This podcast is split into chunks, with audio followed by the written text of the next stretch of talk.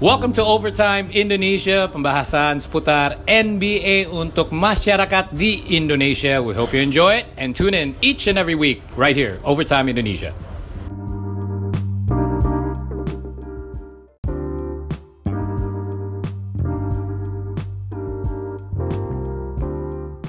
Yoi guys, selamat datang di Overtime Indonesia. Ini adalah podcast basket di Indonesia yang kita akan mengulik hal-hal tentang basket Indonesia juga, tapi kita akan lebih banyak membahas tentang NBA.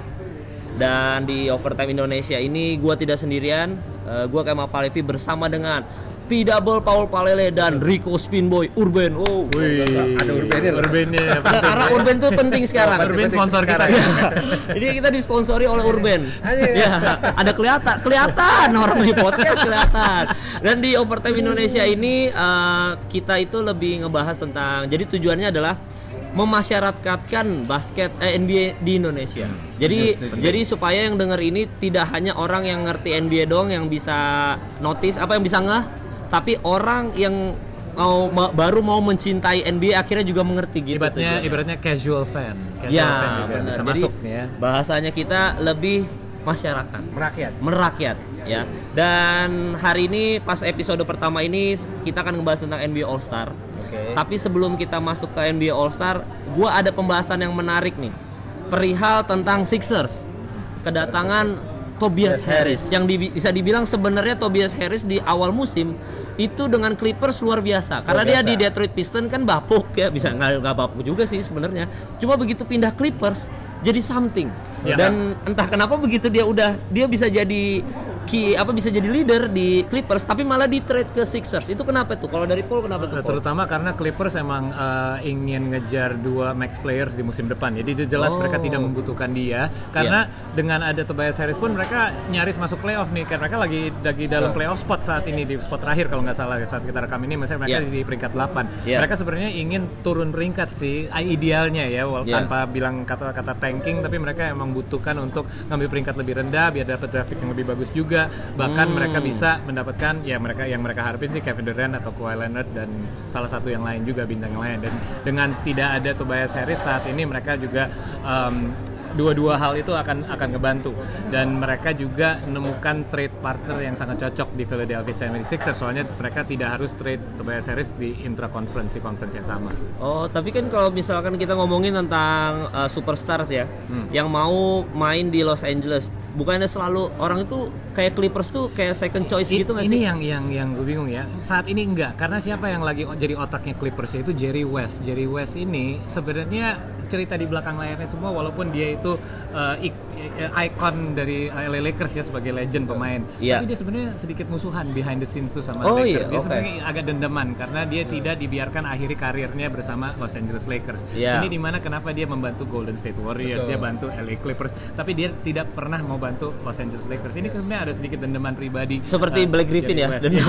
dendam pribadi Black Griffin ting- udah tinggal di LA dibuang ke Detroit. Dan jangan salah ya, Iya. uh, Anthony Davis kan menyatakan dia ingin pindah ke Los Angeles. Tapi kan oh, semua orang mikirnya dia mau pindah ke Lakers. Kenapa dia nggak mau pindah ke Clippers? Belum ada yang bahas ini sama Ya. sekali. Tapi Hmm. bisa jadi loh, karena mereka punya spotnya, mereka bisa ngambil AD plus tanpa di pairingin sama LeBron, tetap aja bisa di pairingin sama superstar lain, misalnya Kevin Durant atau Kyrie Irving atau salah satu yang lain, Klay Thompson gitu. Jadi Mungkin ada Yes. ada ada mungkin Soalnya dia kemungkinan. udah beli rumah di LA, tapi siapa yang bilang dia mau pindah ke Lakers gitu? Kita aja semua mikirnya dia mau pindah ke Lakers, tapi Lakers nggak Oh. punya trade piece-nya. Bahkan kalau dia bisa di diakuisisikan, misalnya Iya. Clippers mendapatkan pemain bintang, terus di trade ke Ah. New Orleans untuk mendapatkan AD itu mungkin banget karena mereka punya fleksibilitas untuk itu.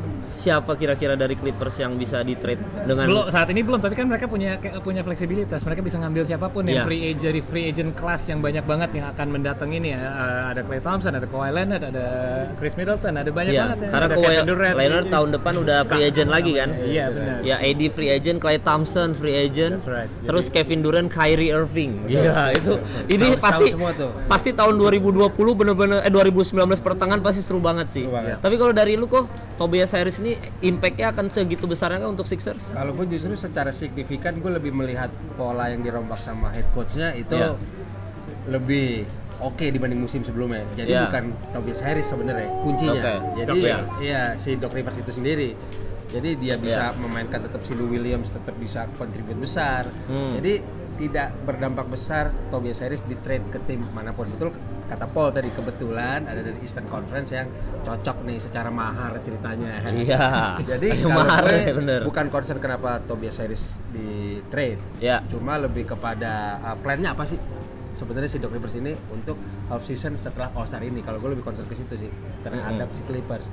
Tapi memang terbukti hari ini podcast kita lagi direkam ya dia berhasil lagi, lagi ngalahin Boston Celtics. Boston Celtics. Yang di mana Boston Celtics sempat leading kalau nggak salah 28 poin 28 lebih. poin. Eh Betul. 28, 28 Iya. poin sekitaran 28 poin. segitu. Iya, iya. Dan habis itu di di quarter 4 kalau nggak salah dikejar akhirnya dan Iya. dibuin sama se- seluruh orang di Pasti eh, fansnya Celtics Iya di, di- fans di- di fansnya Celtics ternyata nggak se- apa eh, se- sejahat Knicks juga ya Emang ternyata. keras, emang kota yang basket banget. Tapi Iya. ini kita lihat ya menjadi free agent nih. Kalau gue jadi superstar eh, free agent coming up, Uh-uh. gue mending pindah tim satu kota. Kotanya sama nih, sesama Indah. Iya. Cuman dua tim, stadiumnya pun sama. Gue mending Uh. pindah ke tim yang tanpa bintang pun mereka bisa ngalahin Celtics.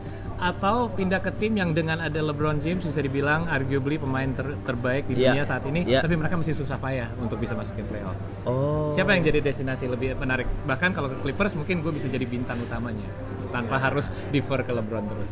Oh, bahaya Ini kenapa jadi jadi Clippers beneran jadi uh, Wah. destinasi yang lumayan menarik? Wah kayaknya NBA sekarang lagi disutradarai oleh Quentin Tarantino ya. Jadi kayak kayak banyak plot twist plot twist gitu ya. Tapi memang menarik sih masalah tentang uh, Tobias Harris tentang trade uh, yang sekarang lagi terjadi apa segala macam. Kayak misalkan kita bahas Mark Gasol. Ya. Mark Gasol yang tiba-tiba Mark Gasol sih udah tua juga ya sebenarnya ya. Getting Udah, there, udah tua, tapi tiba-tiba di trade sama Valanciunas. Iya. Yang menurut gue Valanciunas sebenarnya impactnya untuk Raptors sendiri lumayan signifikan ya, maksudnya lumayan penting uh, role-nya dia. Cuma dia di trade sama Marc Gasol. Ya, dia gue yang gue lebih sayangkan sih sebenarnya nggak apa-apa karena J- JV itu digantikan dengan Gasol itu ya ibaratnya juga posisinya juga mirip cara mereka main bahkan Gasol lebih bagus tembak three pointnya dan dia bisa Iya. lebih spread uh, the floor dan dia bisa lebih post up kalau JV nggak nggak sesering itu post upnya. Tapi yang Oke. disayangkan sebenarnya Delon Wright karena Delon Wright musim ini kita lihat dia masuk dari bangku cadangan kadang-kadang kalau lagi Raptors lagi buntu nih masuk Delon Wright dia menjadi scoring banget apalagi setelah dia sembuh dari cedera bahu dia Iya, iya. setelah ternyata pas dia lagi cedera dia tuh nonton video tentang pertandingan-pertandingan lewat dia nge- uh, pelajari spacing di, Hmm. di floornya saat dia kembali dari cedera dia menjadi pemain yang jauh lebih baik dari sebelumnya juga jadi sayang Oh. aja sih Delon Wright udah di develop sama Toronto Raptors Justru itu ya, itu yang itu sayang buat gue banget ya. sih itu yang disayangkan kalau si Jamal emang lagi kurang oke Ini ya, dapat siapa sih Marc Gasol sama Marcus Gasol dan dan Marc Gasol sama Marc Gasol doang Enggak, ya? Marc Gasol di trade untuk uh, salah satu draft pick second round kalau Iya, nggak salah pick ya, kalau nggak Iya, salah iya. ya. Dan, dan dan tiga pemain itu. Karena- Bener banget. Tapi kalau dari lu kok maksudnya dari Raptors ini dengan mendatangkan Marc Gasol justru jadi bumerang atau Kalau bagus? Gua, kalau gue bagus, justru tetap si Raptors Iya. yang diuntungkan karena memang gue lebih melihat ke jam terbang si Marc Gasol itu sendiri. Oh iya, dia kan udah All Star Dan juga inilah. menurut gue dia performanya musim ini belum menurun. Justru justru dia tetap tetap stabil menurut gue. Jadi dengan Iya, iya. kepindahan dia di Raptors kalau menurut lo siapa yang menang dari trade ini kan biasa gitu Iya. topiknya. Gue menganggap si Raptors memenangkan trade ini. Si baik. Raptors mah. Tapi Iya. tujuannya Memphis sendiri supaya apa sih sebenarnya Paul? Maksudnya kenapa mereka membuang Marc Gasol gitu? Maksudnya karena emang Marc Gasol. uh, ini it doesn't work ya. Tadi udah kelihatan dari tiga musim sebelumnya. Kita Uh-uh. lihat Memphis ini benar-benar banyak harapan. Potensinya gede dengan Mike Conley dan Marc Gasol. Bahkan Mike Iya. Conley banyak yang argue bahwa kenapa dia nggak masuk-masuk sebagai All Star paling nggak jadi reserve. Iya. tapi uh, ada satu musim di mana uh, Mike Conley cedera dan Memphis mesti performnya cukup baik. Tapi dengan kembalinya Conley abis itu hancur semua. Nggak tahu kenapa jadi jelek banget mereka mainnya. Padahal bukan dari pemain ini yang mainnya jelek tapi Hmm. mereka kalah terus aja gitu. Dan it, sometimes it happens gitu. Lo punya satu sebuah tim walaupun lo ada talenta tapi kadang-kadang udah lo harus akui bahwa ini harus dirombak sih. Dan ini mereka Oke. emang perlu rebuild aja. Dan Memphis Dan juga- mereka memilih lebih lebih nge-trade Marc Gasol daripada Conley-nya sendiri. Nah itu dia yang gue juga bingung sebenarnya walaupun gue fans loyalnya Toronto Raptors nih. Usia. Gue lebih gue lebih nggak keberatan kalau kita simpen uh, Jonas Valanciunas, simpen Delon Wright, justru nge-trade. Aduh haram sih ngomong ini sebagai fans Raptors. Ah. Nge-trade Kyle Lowry untuk Mike Mike Conley. Kenapa? Karena Kyle Lowry di playoff biasanya menurun performancenya dan Iya, Mike Conley iya, bisa iya, ngebantu iya. banget untuk uh, jadi seorang shooter point guard di uh, main bersama Kawhi Leonard. Kebayang nggak itu jadi duo yang Iya itu itu itu justru lebih gawat Soalnya ya. Kawhi sama Kak Ka Lauri belum terlalu klik musim ini kalau kita lihat. Iya masih belum sesobi dia dengan DeMar DeRozan ya. Dia dengan DeMar DeRozan bener-bener Kayaknya kayak masih sakit hati. iya ada ada ada ya. ada ada ada kesakit hatian nih masih ini tapi yang jelas eh, berarti untuk di Eastern sendiri apakah Sixers menurut kalian nih sebelum kita menuju ke pembahasan All Star ya apakah Sixers akan finish di per- di tiga besar atau bu- mungkin satu pertama atau masih Milwaukee Bucks dan Raptors yang mendominasi Kalau gue sih Ya. melihat Sixers masih belum stabil. Masih belum stabil. Walaupun ya oke belum teruji. karena belum karena teruji ya Ingat eh, YouTube channel lo yang di awal kan bahkan kita prediksi sebenarnya dia di peringkat satu. Yes, Si sebenarnya. siapa? Sixers. Sixers. Sixers. Oh, gua empat empat besar gua benar yang prediksi terakhir. Iya. Wah, Kan Boston Celtics pasti di lima. Oke. Cuma hampir ma- masuk di tengah musim, gue tidak melihat sesuatu yang spesial dengan Joel Embiid cukup prima, si Ben Simmons juga udah mulai stabil juga. Oke. Gue melihat sih ya top 3 lah.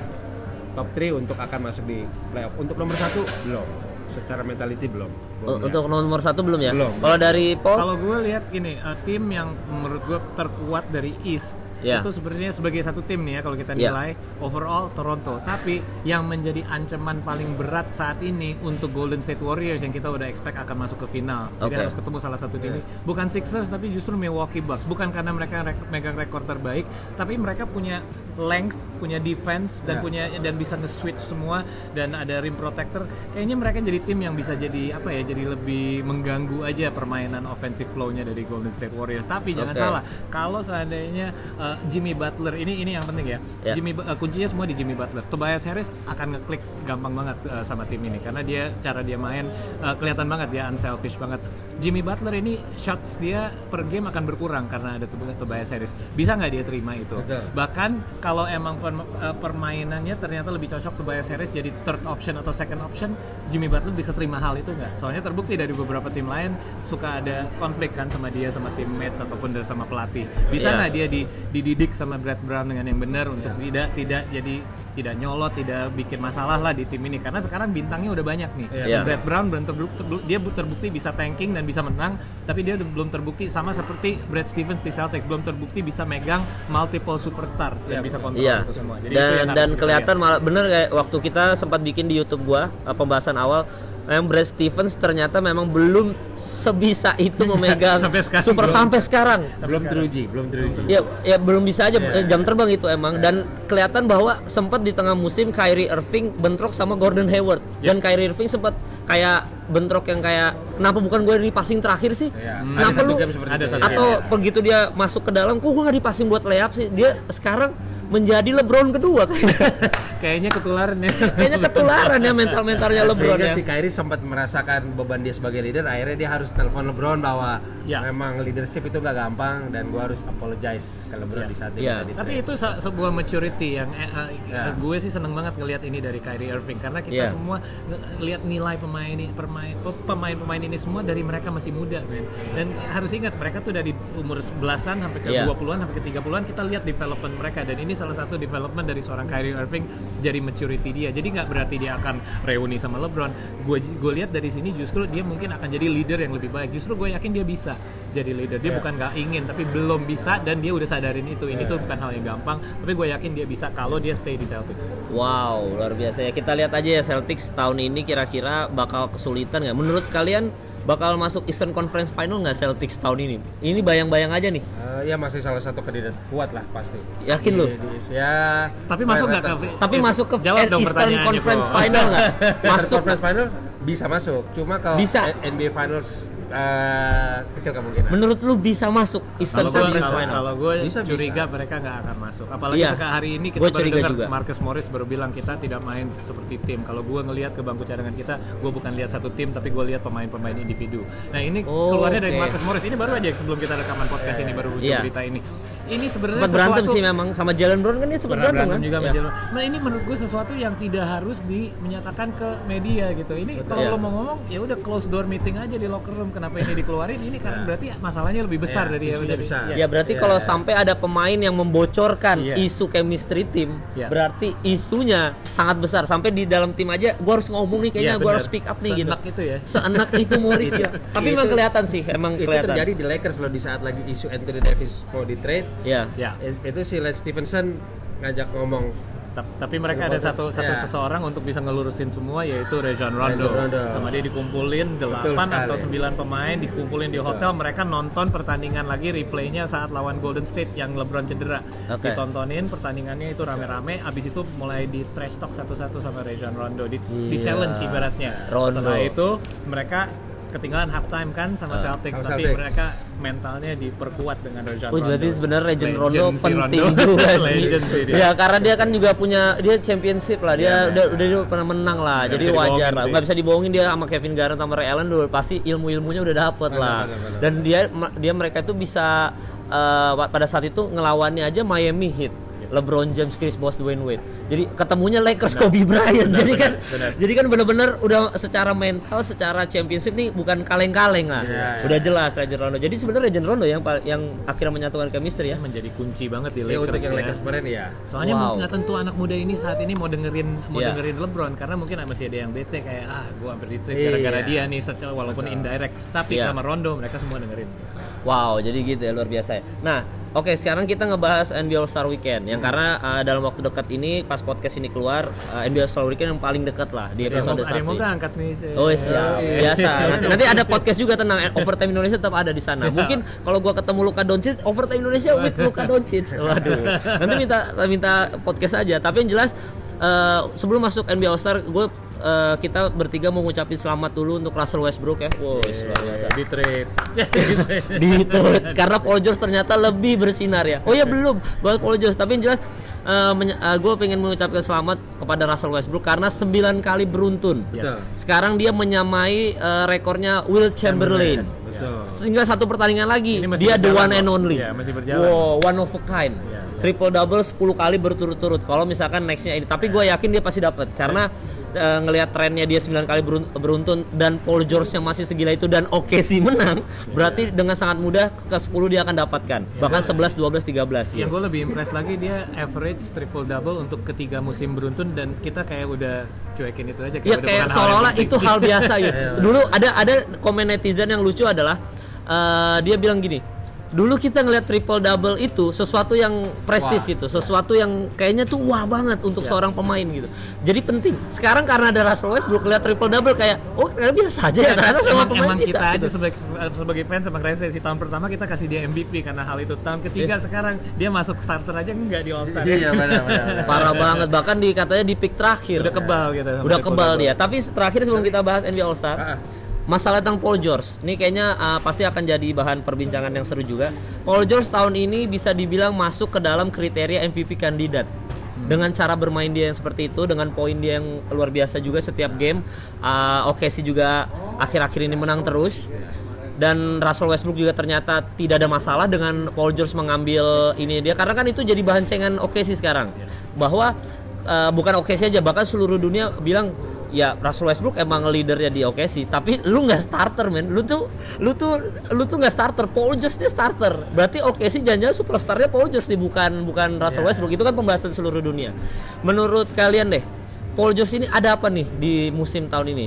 Kenapa bisa sehebat Gini itu dia? Kita lihat kalau Paul George sebelum cedera Iya. eh, eh, parah dia yang ten- eh, kakinya ya betisnya itu patah. Iya. Bisa dibilang berarti secara fitness mungkin dia sama atau enggak lebih baik dulu. iya. Kan- Tapi dia di Indiana tidak ada seorang Russell Westbrook. Menurut gue kalau dia seandainya bisa dapat MVP musim ini, dia harus eh, dipotong trofinya menjadi dua, setengahnya harus dikasih ke Russell Westbrook. Karena Uh-uh. dengan Russell Westbrook bisa ambil satu langkah ke belakang, itu alasannya kenapa Paul George bisa jadi eh, lebih memuncul, lebih bersinar. karena Russell Westbrook akhirnya Ya. eh, yang selama ini dibilang orang uh, state paders, state paders gitu-gitu akhirnya mau mau mu- mundur ke belakang untuk mengalah ya. seseorang yang mainnya selfish bersama Kevin Durant gitu. Itu kenapa Kevin Durant, James Harden semua cabut punya tim sendiri. Terbuktinya enggak gitu. Dan dia ini hal yang dia lakukan secara sadar. Dia tahu bahwa gue harus buktiin ke orang-orang. Dia udah buktiin dia bisa ngelakuin semuanya sendiri kalau dia mau. Ya. Average triple double dua musim, tiga musim bisa. Tapi apa yang dia eh, masih dikritik yaitu terhadap tim play dia. Dan sekarang dia membuktikan bahwa dia bisa ngelakuin itu. Jadi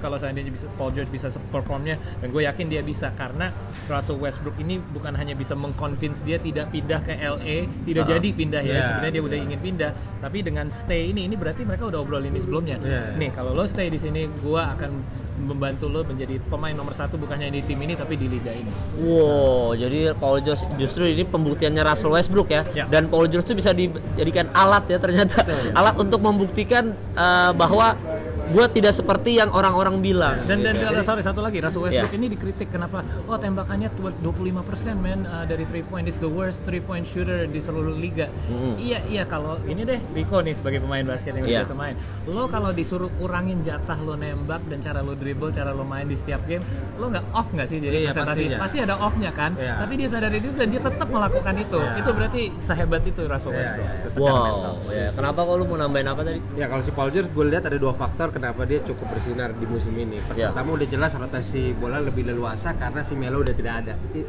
itu berpengaruh. Oke, berarti Carmelo Anthony ini bosial ya? Ya. Aduh, jangan dong, jangan dong, Iya. jangan gitu dong, kasihan, kasihan. Sampai sekarang masih nganggur. Katanya mau diambil Lakers katanya. Ada isu mau diambil Ah, Lakers iya, ya? iya, iya. Kayaknya enggak. Kayaknya kasih, kasih. Kasihan banget. Kalau Rico jangan katanya dia. Iya, Jangan, jangan, jangan. jangan. Fans- Jadi karena ada nggak ada Carmelo Anthony ya? Terus terus eh, faktor kedua gue mengutip dari Slam Online, dia bilang bahwa isu-isu netizen di dia tuh bahwa lo bukan all star kaliber lagi dengan lo nebeng di OKC lo tuh bukan all star kaliber lagi. Jadi itu ngebakar dia bahwa gue buktiin ke haters gue gue tetap bisa masuk all star jadi yang gue tangkap itu sih kenapa dia bisa jadi starter di all star lagi tuh sebenarnya itu motivasi terbesarnya ya gue masih. Di Western Conference lagi. Di Western yang dia dia bilang sendiri dia Iya. sempat ngepost yang nggak bilang ke semenjak LeBron pindah ke West eh, kayaknya nggak mungkin deh eh, gua ini masuk ke All Star. Ya, ya, ya. Tapi ternyata gua starter men.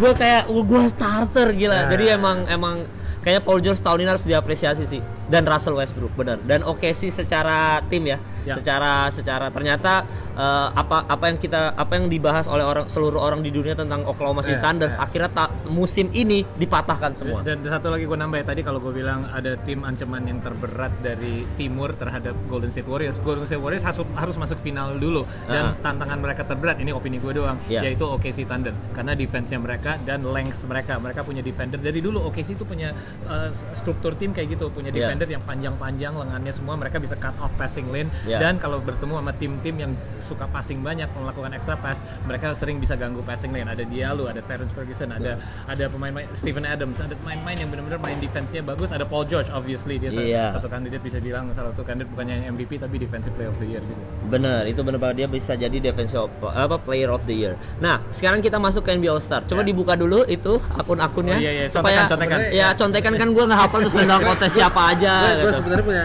catatan menarik sih mengenai All Star mengenai kapten tim ini Iya. Jadi gue cukup ingat daun konsep ini dibuat justru untuk membela Russell Westbrook saat itu yang udah triple double tapi nggak starter juga.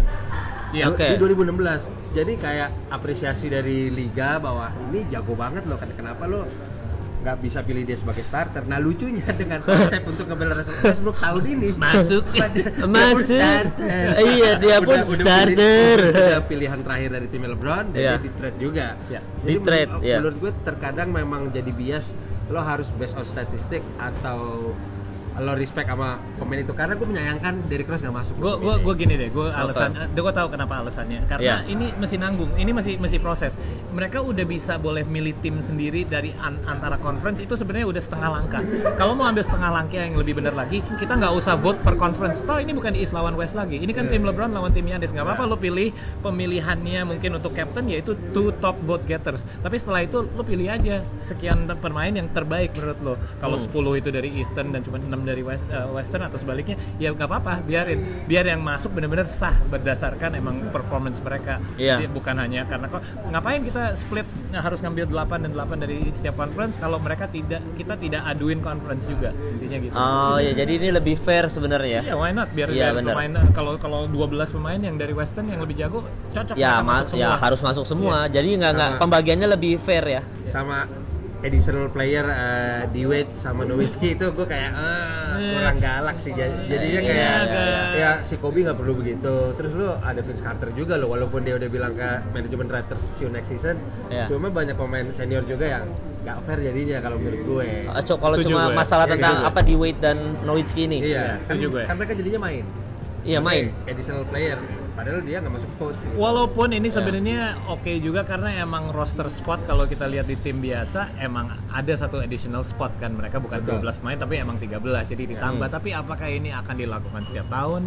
Jadi kalau emang kalau udah dilakuin tahun ini berarti tahun depan harus dilakuin dong. Terus tahun depan gimana? Kalau ada yang mau ada yang mau pensiun Vince Carter dimasukin deh gitu. Eh, jadi iya. agak maksa untuk masukin Eh, pemain. iya, Walaupun benar, benar, benar. Kalau ini dilakukan sekali-sekali misalnya Kobe Bryant gitu sebagai pilihan tapi, tapi nggak usah kayak oh harus satu dari kiri satu dari kanan gitu Iya. kayak gitu kan Iya. agak maksa Iya. terserah Agak Kalau itu- maksa, ini ah. tetap terserah Adam Silver aja gitu Iya. tapi discretion dia aja Tapi sempat diapresiasi sih sama seluruh orang. Maksudnya di NBA kalau eh, dengan cara kayak gini cukup diapresiasi. dan Jadi kan ti- tidak memakan vote untuk pemain yang sebenarnya lebih deserve untuk masuk benar gitu ya. banget. Nah, sekarang kita masuk ke pembahasan tentang eh, Derrick Rose dulu ya. Iya. Ada banyak kekecewaan bahwa Derrick Rose tidak masuk All Star. Gue nah, gitu. Eh, harusnya gue masuk gitu. Tapi gimana Paul menurut lu Paul tentang Gua- Derrick Rose? Gua nggak apa-apa dia nggak masuk All Star. Ya. karena emang gini deh, dia udah banyak yang dia udah bisa membanggakan, musim ini. Ya. Jangan sampai dia masuk All Star juga, terus uh, dia bisa meraih achievement-achievement yang dia tidak nyangka, terus tahun depan dia cedera. Gue knock on wood ya, gue nggak harapin. dia Iya, cedera. iya, iya. Just let him come back at this level aja. Dia pelan-pelan aja nggak usah. Dia udah main 50 point game, dia udah menjadi, dia udah membangkit lagi ibaratnya Iya. udah nggak apa-apa siapa tahu tahun depan dia bisa masuk dan akan lebih cocok prosesnya nggak usah semua dipaksa Ya maksudnya nggak usah gitu. ya biarin progresnya jalan dulu Iya, aja benar, lah. Dia benar. menikmati dulu aja lah Gitu gitu. dia, Dan Derrick Rose juga kayaknya sehat. Derrick Rose juga nggak terlalu masalah juga ya dengan dia nggak masuk All Star. kok dia, gue yakin dia udah Ah. bahagia dengan role dia saat ini dan Bener. apa yang dia bisa lakukan mus- musim ini bisa main aja dia udah seneng sih gue. yakin. Bener banget. Nah sekarang soal Luka Doncic, Ya. lu ada mau bahas lagi tambahan dari Cross? Iya dari Cross minggu terakhir gue lihat isunya dia mau di trade juga. Ya. Oh, iya? Iya. Oh. Ke Lakers. Ke Lakers. Lakers. Cuma itu tiga tim ya, Paul ya? Ya, three- tim. harus three way three way trade. Iya. Oh, tapi nggak jadi ya? Maksudnya Udah, udah, udah, kan udah lewat, udah udah udah iya. Oh isu isu ya. Iya. Tapi yang jelas eh, sekarang tentang Luka Doncic. Sebelum kita ini, Luka Doncic gua ini gue kalah tuh. Taruhan sama lu. Luka Doncic ya ternyata benar bukan Trae Young ya. Tapi Luka Doncic kan tahun ini eh, sempat ada statement menarik bahwa ternyata lebih susah main di Eropa daripada di NBA gila. Gua baca, gua baca. Luka Doncic gila gila gila mentalnya udah segitu kuatnya ya. Dan dia marah kan kenapa di quote-nya cuma sebagian itu doang. Dia bilang itu Ya. bukan full statement gue, full statement gue karena courtnya ukurannya juga beda. Tapi Iya. mereka cuma ambil cuplikan yang bisa Iya, bikin iya. lebih sensasi Betul. aja. Iya, iya, Tapi emang, media, emang, wajar. emang mungkin itu benar karena dia datang ke sini bukan sebagai tanda kutip rookie, man. Dia udah pemain-pemain Dia, dia pemain profesional di dibandingkan Nggak Trae heran. Young sama yang lain anak-anak muda ini kan ya dia paling apa di, Andre Ayton dia yang paling profesional udah Luka Doncic gitu. Tapi buat, kan buat fans NBA yang udah pernah Iya. nonton uh, liga di Eropa, emang gak gampang main Emang sepak gampang. Nggak, jangan gitu. Gue pernah dikirim untuk 3x3 Indonesia lawan orang-orang Eropa. Itu orang Eropa kerasnya, mainnya keren Gila. banget, three pointnya dia bener-bener jago Disiplin banget. mainnya. Disiplin. Disiplin. Beda sama NBA kan masih banyak attitude-attitude yang superstar gitu. Kalau Eropa kayaknya konsennya main aja yang bagus udah. Iya, iya. Nggak, gue peduli gue superstar, dia sama siapa, gue udah nggak peduli. Jadi mental Luka Doncic makanya bisa sekuat itu guys di musim ini. Bahkan dia cuma rookie, tapi bisa se-impactnya segila itu untuk Dallas Maverick itu cuma karena dia adalah pemain profesional di Eropa yang di mana Eropa memang bisa dibilang lebih jauh lebih kompetitif mungkin ya, karena disiplin karena lebih keras jauh lebih keras Kar- karena mereka juga nggak ya udah mereka Liga Eropa itu nggak bukan mengincar superstar tapi emang siapa yang lebih jago gitu Iya. nah dan Luka Doncic itu sempat dibahas walaupun ini sebenarnya kita nggak usah harus bahas sih Luka Doncic itu vote-nya untuk NBA All Star tuh cukup tinggi tapi tidak masuk All Star perlu dibahas kah kira-kira gimana Paul? Ini- Karena rookie sih sebenarnya. Ya sebenarnya sama kalau si Derrick Rose juga itu dia sebagai point guard nomor 2 di bawah Steph Curry loh. Vote-nya. Iya. Iya, cuma ya karena dipilih kan based on position kan. Nah, Iya. Makanya si Luka Doncic ya Mungkin karena si masih rookie juga lah. Argumennya ini kan All Star Weekend buat fans. Jadi kalau Iya. fans ingin dia main seharusnya Ah, seharusnya Iya, main. iya. Ya buktinya ada duet sama Dirk Nowitzki ada additional gitu kan Tapi kalau kalau kayak gitu Za- Zaza masuk dong waktu tahun itu yang waktu dia di dapat vote yang Cukup besar. masuk All Star. Iya. Ya kan? Jadi emang ada peraturan ini juga biar nggak ada yang kayak ibaratnya eh, korupsi lah kayak Iya, ya, atau satu negara bisa vote untuk satu orang walaupun dia nggak deserve masuk All Star. Iya. Tapi eh, ambil positifnya aja. Luka Doncic ini bukan ah, dia trans eh, generational player sih. Ini orang bakal masuk sebagai All Star belasan kali beruntun. Jadi Iya, untuk bakal bisa masuk MVP eh bisa MVP kandidat beruntun juga. Ya, Kayak kita gitu. jadi sering lihat kok rookie yang wah harusnya dia bisa masuk All Star nih, tapi setelah itu juga mereka nggak pernah nggak masuk All Star lagi. Jadi ya Ya. udah anggap aja ini uh, sebagai introduction untuk Luka Doncic dan biarkan aja dia dia ke depannya juga masih banyak kesempatan lain. Iya, masih banyak kesempatan gitu ya guys jawabannya tentang perihal pertanyaan tentang Luka Doncic ya. Nah, sekarang NBA All Star. Oke, eh, Paul ini tim apa? Paul? Tim LeBron. Tim LeBron lu LeBron juga ya? Mau tidak mau karena dia udah Lakers. Oh. Lebih ke Cuma situ. karena dia Lakers ya. Jadi lu seneng dia masuk Lakers ya, LeBron masuk Karena gue Lakers dulu ya. selalu East gue dulu sebelum ada format ini gue selalu East. Tapi lo, lo dilema nggak kalau lo kan Jordan banget. Jadi Iya, jadi iya, dengan bener, sebenarnya. jadi berarti dengan uh, Jadi gue dengan LeBron masuk ke Lakers gimana Jadi nih? isunya LeBron eh, greatest of all time loh, bukan Michael Jordan loh. Nah, gimana nih? Ya, gimana Oh, tuh? Ayo dong. ayo dong, ayo dong, belum gimana setuju. dong? Belum setuju. belum setuju. Kan Scottie Pippen Kalau dia sendiri kalau yang dia bilang. juara sama Lakers dia GOAT nggak? Eh kok Scottie Pippen yang bilang LeBron ini sih. Eh, Scottie Pippen membela Michael Jordan. Dilema Dia banget gimana? Dilema tuh. Dia dia dia dia. Pertanyaan Dia, ini isu seluruh dunia loh. LeBron James itu greatest of all Lakers. Lakers lo tanpa bintang lain dibawa jadi juara sama dia dia nggak GOAT. Iya iya Iya, gimana dong? Nah, justru justru kalau dia berhasil mendatangkan Anthony Davis kemarin, justru gua nah, kadar GOAT tuh jadi berkurang. Benar, benar. Gak? setuju. Karena lo perlu superstar lain untuk Tapi menaiki men kalau dia bisa Ya kan dia- dia bilang ada- masuk ke final terus dia- ngalahin Raptor. Dengan Go, tuh. Gue go. gue gue akan follow Instagram dia. Ini gara-gara Paul nih gue. Gue gue follow tiga tiganya sih. Gue follow Kobe Bryant, gue follow Michael Jordan, gue follow LeBron. Tapi kan pembahasan yang paling seru sekarang kan adalah Mike, eh, LeBron itu bakal jadi bener-bener the real greatest of all time. Ya, di atas eh, Michael Jordan sama ini. Karena kan Scottie Pippen kan, kan Scottie. Pippen ngebahas kalau kalau kalau kalau masalah kalau of all time itu harus Michael Jordan karena dari ring saja dia banyak. Tapi bener, Bill Russell jauh lebih banyak. Jordan juara sama satu tim walaupun enam kali six for six, Iya, ya. loyal. Belum pernah ada satu pemain di sejarah NBA yang juara sama tiga tim sebagai pemain utamanya. Wow. Damn. Jadi kayak Cristiano Damn, Ronaldo ya. son. Iya, jadi kayak Cristiano Ronaldo, impactnya buat siapa pun ternyata signifikan. Kok nggak enak banget. Berarti Lionel Messi sama Ronaldo, Ronaldo nih ya. Gue Ronaldo dong. Enggak, sebenarnya gue kayak pal- potensi Iya, iya. paling besar nggak usah gue dulu deh. Iya. Potensi paling besar dipecahin itu re re rekor LeBron adalah scoring leader. Itu di atas dia ada. Eh, bisa loh, bisa Iya, loh. Makanya, makanya gue gak ikhlas gitu. Gue mau pencet like tuh di Instagram. aja. dikit lagi Jordan, dikit lagi Kobe, dikit lagi Carmelo, dikit lagi Karim. Gue kayak ah gitu loh. Tapi Iya, ya, ya udah lah ya. 75% dia kayaknya ke situ sih. Dia nggak bisa ngomong ke situ doang ngomong.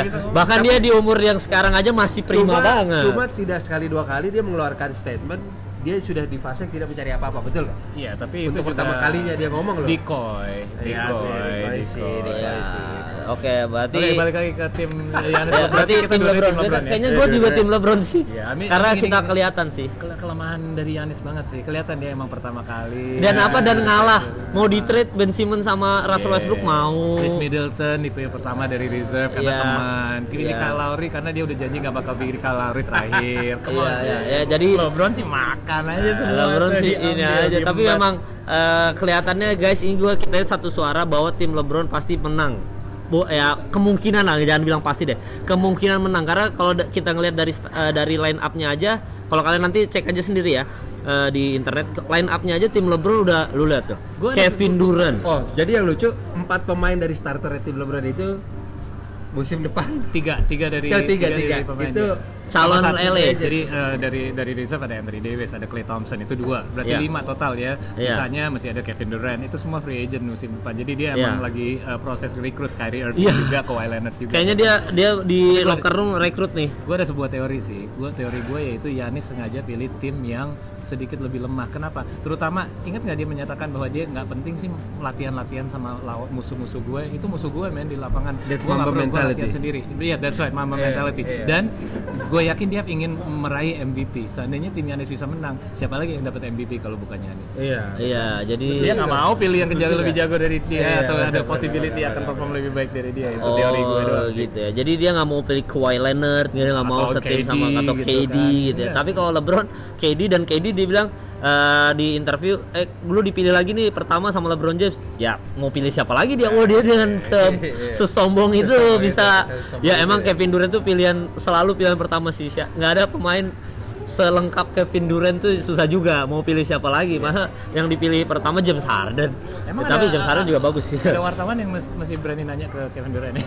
ya dia nanya kan? Ah, maksudnya ber- berani nanya kayak gitu kan. Tapi yang jelas eh, kalau secara komposisi tim memang luar biasa ya Eh, tapi gue tuh sempat sempat menganggap bahwa kemungkinan LeBron itu ngambil Kemba Walker loh karena kan tuan rumah dia butuh support tuan rumah kan. Tapi ternyata eh, Kemba Walker masuk di tim Giannis Antetokounmpo bersama dengan Steph terus ada Joel Embiid Paul George. Lemah sih. Ya masa kalau dibandingin sama ini sama tim LeBron Kawhi Kevin Durant ya ampun itu mah udah Tapi bola cuma satu. Ya bola cuma satu dan nggak ada prediksi. Asal nggak ada nggak ada unsur judi aja ya di Iya, sini ya. Jadi mungkin jadi cuman di kalau di tim Giannis ini ada pembahasan yang cukup menarik yaitu adalah tentang D'Angelo Russell. D'Angelo Russell hari eh, hari ini eh, di tahun ini adalah eh, tahun pertamanya dia eh, sebagai All Star dan ini sempat jadi isu pembahasan bahwa eh, Magic Johnson eh, needs a leader, needs a leader di Lakers dan dia mengharapkan di tangan Lonzo Ball. Tapi ternyata D'Angelo Russell di Brooklyn Nets malah Perform. being a leader menurut gua. Tapi menurut gue itu juga karena dia di Brooklyn Nets. Iya. Kalau dia di Oke. LA Lakers nggak tentu dia bisa perform seperti ini juga. Bahkan kalau kita nanti lihat uh, overall karirnya masing-masing Lonzo Ball dan D'Angelo Russell, asal Lonzo Ball nggak badai cedera terus nih ya, Iya. gue yakin Lonzo Ball akan jadi pemain yang jauh lebih baik dari uh, in the long run ya, in the future Iya. kalau kita udah lihat dia potensinya lebih besar daripada D'Angelo Russell, terutama dari defense saja dia udah jauh Iya, dia lebih lebih jauh lebih besar. Basketball IQ lebih tinggi. Jadi Oh, mungkin jadi ini menurut lu Lonzo, Lonzo Ball basketball IQ lebih Oh tinggi iya, daripada dia- D'Angelo Russell? kita jarang lihat point guard kayak dia ya, yang yang sebelum dia turun dengan rebound aja dia udah tahu pemainnya di mana semua. Tahu Wow. lah kok main seperti itu enak, dia tinggal lari aja gitu kan. Kalau banget. D'Angelo Russell emang improve karena dia dikasih kesempatan di tim baru new start setelah kejadian sama Nick yang yang sangat buruk itu. dia kayaknya harus perlu fresh start juga. Dia harus dan, perlu dan, fresh start, Dan ya. bener nggak salah juga Magic Johnson bilang dia bukan sebagai leader karena seorang leader nggak akan melakukan hal-hal seperti itu di locker room. Dan Ya. ini jadi pelajaran aja buat D'Angelo Russell. Oh jadi ini justru D'Angelo Russell beruntung karena dia main untuk Brooklyn Nets itu ya jadi ya. Iya banget. Mau nggak mau ya. Tapi yang jelas eh D'Angelo Russell menurut kalian berdua pantaskah menjadi Layak, All Star? layak sih. Layak, ya? Layak, layak, layak. Layak. Kan tapi dia pengganti kan? pengganti, Pengganti jadi Oladipo ada kan? Oladipo Iya, reserve player. tapi dan dia dapat recency bias ya recency bias dalam arti di awal musim dia nggak main kayak gini juga tapi Iya. kalau kita saat kita lagi melakukan vote siapa yang lagi bagus gitu kan dan saat kita lagi ngelakuin vote dia lagi on fire banget juga. jadi ada sedikit recency bias dari situ Adakah orang di All Star tahun ini yang seharusnya masuk tapi tidak masuk? Banyak lah biasanya Ya gitu. selalu ada pembahasan gitu, selalu Devin ada. Booker misalkan atau siapa? Kalau gue tetap dari Cruz harusnya. Dari Cross. Berarti dari lu Paul siapa Paul kira-kira? secara ironis eh, ironis menurut Tobias gue Harris. eh, enggak menurut gue Luka Doncic harusnya masuk men Iya, Luka Doncic. gila men dia Iya, sebagai closer di akhir pertandingan siapa yang megang bola Iya, dari Dallas Mavericks iya, bukan Luka Doncic. Nowitzki bukan yang lain-lain bukan Iya. Harrison Barnes tapi Ya, dia Tapi harusnya Luka Doncic harusnya masuk All Star ya. Iya. Jadi kalau tim LeBron, oke sekarang pembahasannya kalau tim LeBron menang MVP-nya siapa? Lu, oh, LeBron, oke di. Iya, LeBron Menur- jadi. menurut gue Kevin LeBron. Durant karena Ya. Kevin Durant ini dia dalam sebuah misi dia lagi dendeman banget sama wartawan dia akan menjadi free agent yang paling akan dikejar sama semua orang antara semua kelas yang sangat tinggi Ya. So, jadi menurut gue Kevin Durant yang paling banyak ingin membuktikan sesuatu Oke, ber- eh, kalau tim Giannis yang menang? Dan Kevin Durant gue tambahin, Ya. satu-satunya pemain dari musim pertama sampai sekarang yang belum pernah di bawah 25 poin per game. Statistik average poinnya. Ya. Ya LeBron aja pernah 22, Kobe pernah 21. Ya. Cuma- Kalian eh, kalian mas ke- berdua KD, tapi kalau gue justru bukan KD kalau gue. Kyrie. James Harden. Karena James Harden musim ini wow. tapi kalau nggak dikasih bola Eh, tadi ada, ada, ada, ada yang seru lagi nih, ada yang seru lagi nih. Kan Jadi men- menurut lu James Harden sama Kobe Bryant bagusan mana nih? Kok ini mau kesalip juga nih? Oh, Waduh. jangan nanya kok ini, aduh. ini fans Lakers Kobe for Iya, life. ini kan Gila, tadi kan lo. LeBron kan LeBron kan jadi. Salah banget. kan tadi LeBron eh LeBron mau jadi greatest of all time nih ngalahin Michael Jordan nih katanya isunya. Nah tapi ini ada ada isu lain nih. Kobe Bryant kayak spotnya bakal diambil sama Wah, James Harden nih. Balik Wah, sih man. tanpa ngomong apa dia harus cabut nih sekarang. Oh, Wah, langsung cabut. lu nanya itu lu parah sih, jangan jangan jangan. itu coba bre- dia coba mecahin rekor poinnya 17 game Iya. di atas 30 poin ya cuma itu doang sih. Cuma kan itu doang ya. banyak banget Jangan cuma lihat poin, lihat Iya. usage rate juga, Iya, lihat efisiensinya. Jadi juga. ya, Ya kan? bahkan si Kobe udah bilang eh, dengan gaya bermain seperti ini, Iya. lo nggak bisa jadi juara. Itu nggak itu nggak Dan udah dijawab sama James Harden karena pemain Rockets banyak yang cedera juga, berani dia sama Kobe. Iya, nggak gua kira Kobe Bryant ngomong kayak gitu karena karena dia diisukan bahkan di bahkan Akan tergantikan. tergantikan oleh James Ah. Harden tapi Kobe langsung pas di interview mematakan tek nggak akan juara. Dia harus cium tangan dulu sama D-Wade sebelum ke Kobe. Itu dulu ya. Nomor tiga terbaik. Benar. Itu ya. Jadi harus ke Iya. Dewey dulu baru sungkem ke Kobe Bryant. dong, Bertahap. jangan langsung, Bertahap. jangan langsung melangkah. Jadi oke siap. Jadi kita singkirkan dulu isu-isu itu ya. Itu bukan isu. udah isu ya. Tapi udah secara statistik udah Yoi. Kobe Bryant ya. Oke, tapi sekarang gue mungkin James Harden tapi kalau kalian KD, kalau tim Giannis yang eh, menang menang, siapa MVP-nya? Giannis? Antara dua, sang- eh, kalau kalau mereka bisa sampai menang, eh, either Yanis atau enggak Kemba Walker, karena Kemba Walker Tuan rumah. main, iya. Jadi dikasih main aja udah ya. dikasih Ya. bola Iya, terus, pasti disuplai Kemba. Walker itu ya. Supply bola. Ya, oke lah siapa Lagi ngedang kayak layup tuh dek dek dak jurus dek dak kayak layup. Ya dia ada kayak eh, cuma seka- apa dua kali dribble udah langsung masuk ring Iya, apa benar. udah udah sampai ring.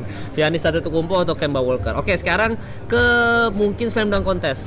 Sebelum kita abis itu 3 point udah abis itu udah. Oke. Nah, slam dunk contest ini ada siapa coba tolong Dennis dibuka. Smith Junior sih Ada- pastinya. oh ya, Dennis Smith Iya. Junior. Kemarin si di- tahu. di first game Knicks Terus pemain udah- OKC ada siapa tuh OKC? Eh, si OKC ada ada satu pemain OKC itu kan? Eh, ada Miles, Ya. ada Miles Ada Bright. Indra. Amadou Diallo. Iya. Ada. Ya, terus ada ada ini ada Collins itu dari Atlanta Hawks. Kita tahu di Atlanta Hawks dia memang lu- luar biasa eh, ngedangnya ya, lompatannya juga vertikal jamnya. Terus ada si Diallo. Hamidou Diallo. Kalau Iya. gue lihatnya ini uh, Dennis Smith Junior juga. Kenapa? Karena dia adalah pemain yang posturnya yang paling uh, enak dilihat. Ya. Karena biasanya gini, pemain yang tinggi uh, susah untuk menang dunk kontes. Soalnya kelihatannya kayak loncatnya nggak setinggi itu. Betul, Pada walaupun Iya. mereka sangat atletis gitu. Jadi biasanya pemain yang lebih kecil uh, seperti uh, yang menang tahun lalu. Si oh enggak, lalu kan eh, Michel.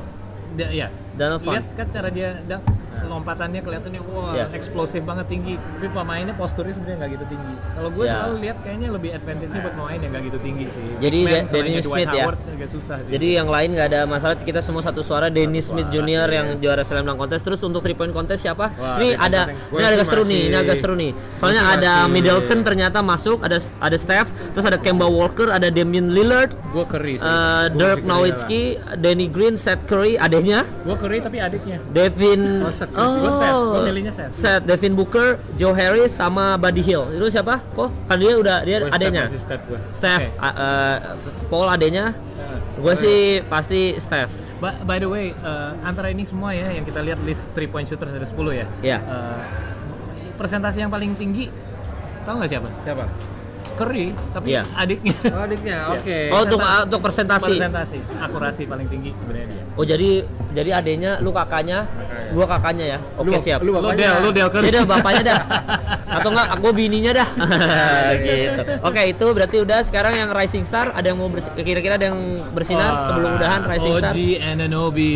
Yoi. Kenapa? Bukan hanya dia karena Raptors, karena dia seharusnya terpilih di Rising Stars musim lalu Nah. sebagai rookie-nya dan dia tidak terpilih. Bahkan dia bilang, gue kaget kenapa tahun ini gue dipilih. Seharusnya gue mainnya lebih bagus tahun lalu.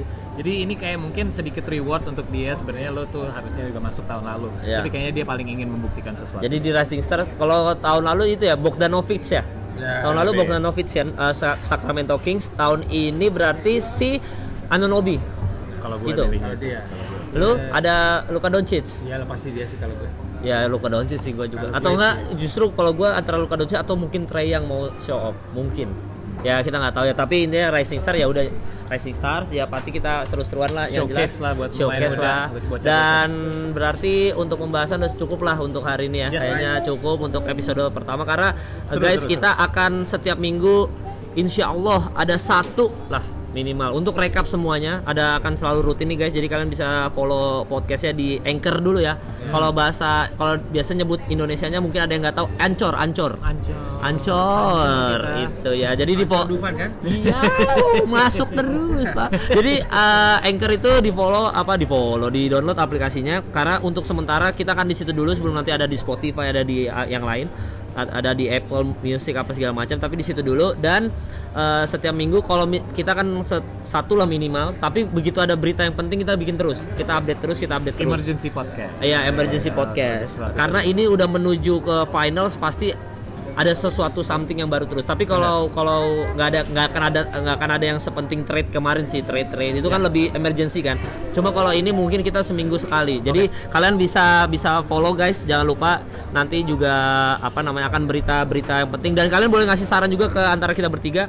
Uh, bintang tamu bisa kita bisa datangi bintang tamu mungkin nextnya ada Rocky Padilla mungkin ada ada Ka- Kang Ujo Wah. ya ada Kang Yosi juga mungkin mungkin ada pemain ada ada Mario Lawalata kita undang pokoknya banyak kalian boleh request Oh, juga cocok sama Rico tuh anti LeBron juga. ya cocok Gue sekarang kan gue udah merendah udah merendah ya iya tapi kok, boleh nambah satu nggak sebelum Boleh. kita sign out? Oh, boleh dong. By the way, kira-kira siapa yang gantiin Kyrie ya? Kan dia baru cedera.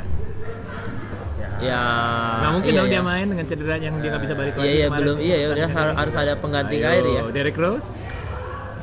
harusnya ya harusnya ya Harusnya yang sih. paling atau jangan Luka Doncic dimasukin dulu akhirnya kan Enggak kan dia udah main Rising Star nggak mungkin dimainin dulu Derrick Rose. Oh, tapi ada. Rose pun belum sembuh Oh iya. iya masih siapa ya kira-kira yang sebelum udahan ya Nah Siapa itu kita ya? tanya sama yang dengerin deh. Menurut kalian siapa yang cocok untuk ganti? Iya, kalian nanti komennya biasa, eh, bisa komen di podcast tapi bisa komen di Instagram kita ya. Iya. Jadi siapa kira-kira yang pantas untuk menggantikan Kyrie Irving karena dia lagi cedera? Tapi kalau Kyrie Irving cedera kayaknya chemistry balik lagi nih si Celtics. Mungkin ya kita nggak tahu, tapi yang jelas eh, guys thank you udah dengerin podcast Overtime Indonesia ini. Nanti kalau ada saran dan masukan silakan eh, dikasih kritik aja. Tapi yang jelas kita akan selalu berjumpa sesering mungkin guys. So thank you udah dengerin. Kami bertiga cabut dulu. Mantap.